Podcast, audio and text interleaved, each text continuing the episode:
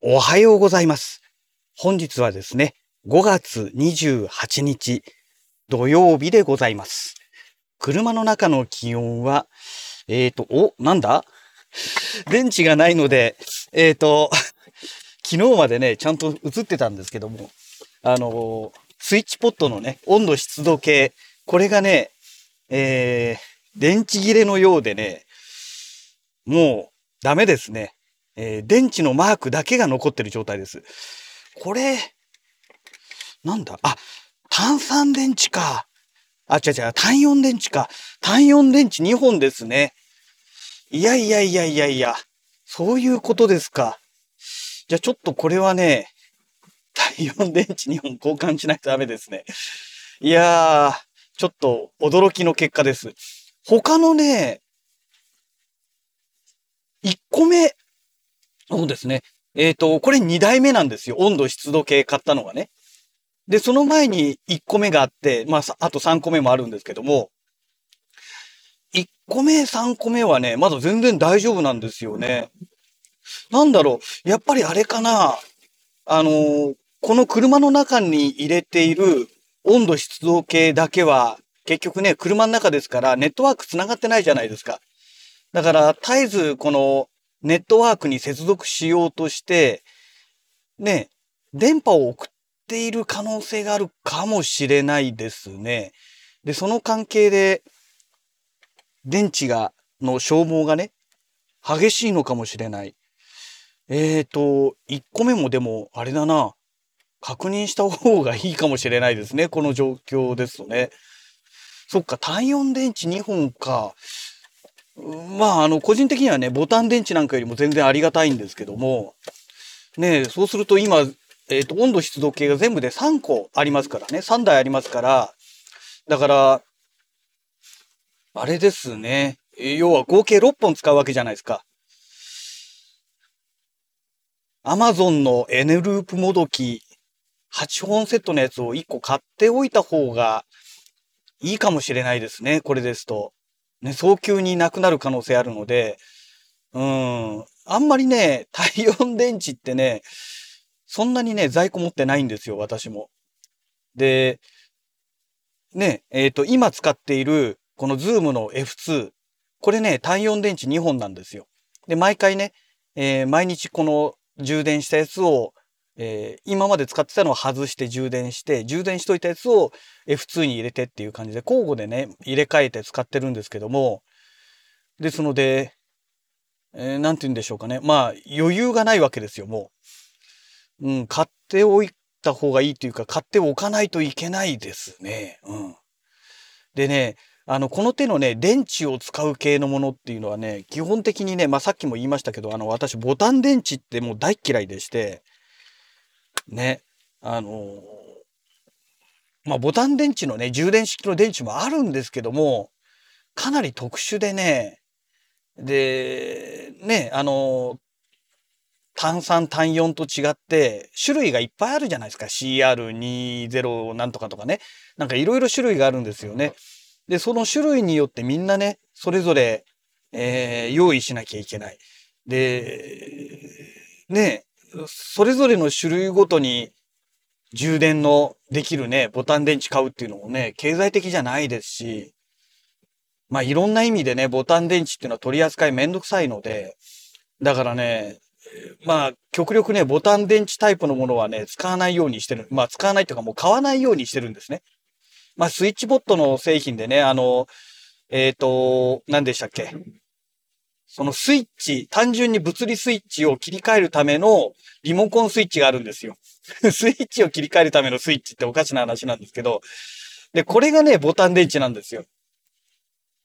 まあ、これはね、もうしょうがないかなと。あの、小さいですからね。あ、で、その物理的なスイッチの方もボタン電池なんですよね。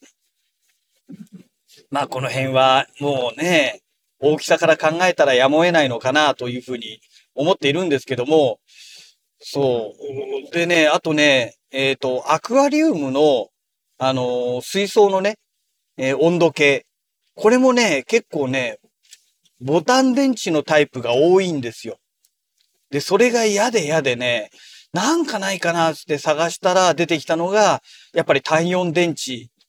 の、えー、形式のものが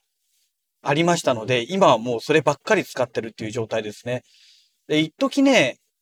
あれを買ってたんですよ。普通の中にあの水銀かなんか入ってるね、アナログ式の、えー、水温計なんかも使ってたんですけども、あれのね、一番ダメなところっていうのが、えー、磁石か、もしくは吸盤でつけるタイプなんですよ。で、吸盤でつけるタイプって、もうね、あっという間に吸盤が劣化してね、あの、水槽のこの内側のね、ガラス面にね、つかなくなるんですよ。もう何やってもつかなくなっちゃうんですね。で、吸盤タイプダメだなと思って、えー、今度はね、磁石式のやつを買ったんですよ。要は、えー、水温計の方に磁石がついてて、もう一つ磁石があってね、まあ S, S 極 N, N 極みたいな感じだと思うんですけども、で、水槽の内側と外側から水槽のガラスを挟んで、え固定させるっていうね、タイプのものなんですが、その磁石がね、すごく磁力が弱くて、で、プレコとか飼ってるとね、プレコにね、水槽のガラス面をこうね、苔を食べるようにやるじゃないですか。まあ、やるんですね。あの、プレコってね。ぐじゅぐじゅぐじゅぐじゅって動くんですけど、その時にね、プレコに押されてね、落ちちゃうぐらいね、弱いんですよ。ものすごい弱いんですね。だから、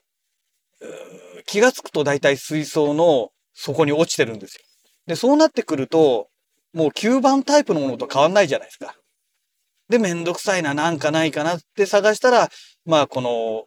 電気のタイプですよね。センサー入れて、えー、この水温をね、えー、測るというタイプのものなんですけども、ボタン電池式ばっかりになってて、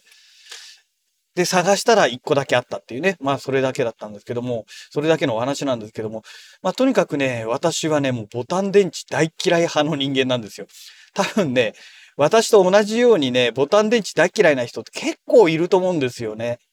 で、ボタン電池って気をつけないといけないのが、あのー、カバンとかにね、剥き出しで入れとくと、あの、ボタン電池とボタン電池が干渉してね、ボタン電池がね、発火する恐れがあるんですよね。で、実際そういう事故も起きていて、だからね、ボタン電池っていうのは取り扱いをほんと気をつけなきゃいけないんですよね。普通のあの単4単3とかの電池で、ね、えーその電極がね、接触して、えー、おかしなことが起きる可能性って少ないじゃないですか。絶対ないわけじゃないんですけども、まあ、可能性としてはすごい少ないですよね。だって、ボタン電池の場合は曲面がそれぞれね、大きいですけども、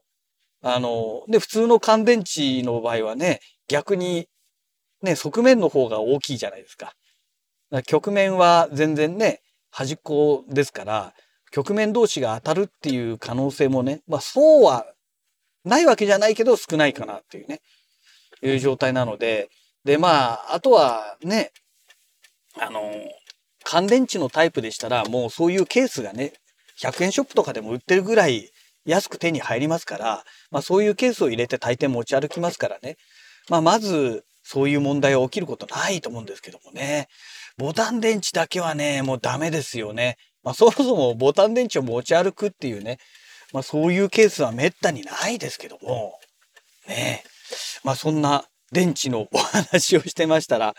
えー、会社の駐車場にね、早くももう到着してしまいましたけども、ねまあそんなわけでですね、あの、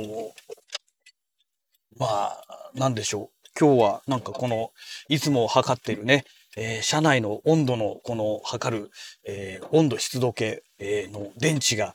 えー、切れてますというね。まあそんなお話でございました。もうどうでもいいお話でしたよね。はい。えー、そんなわけでね、またあの次回のラジログをお楽しみください。それではまた。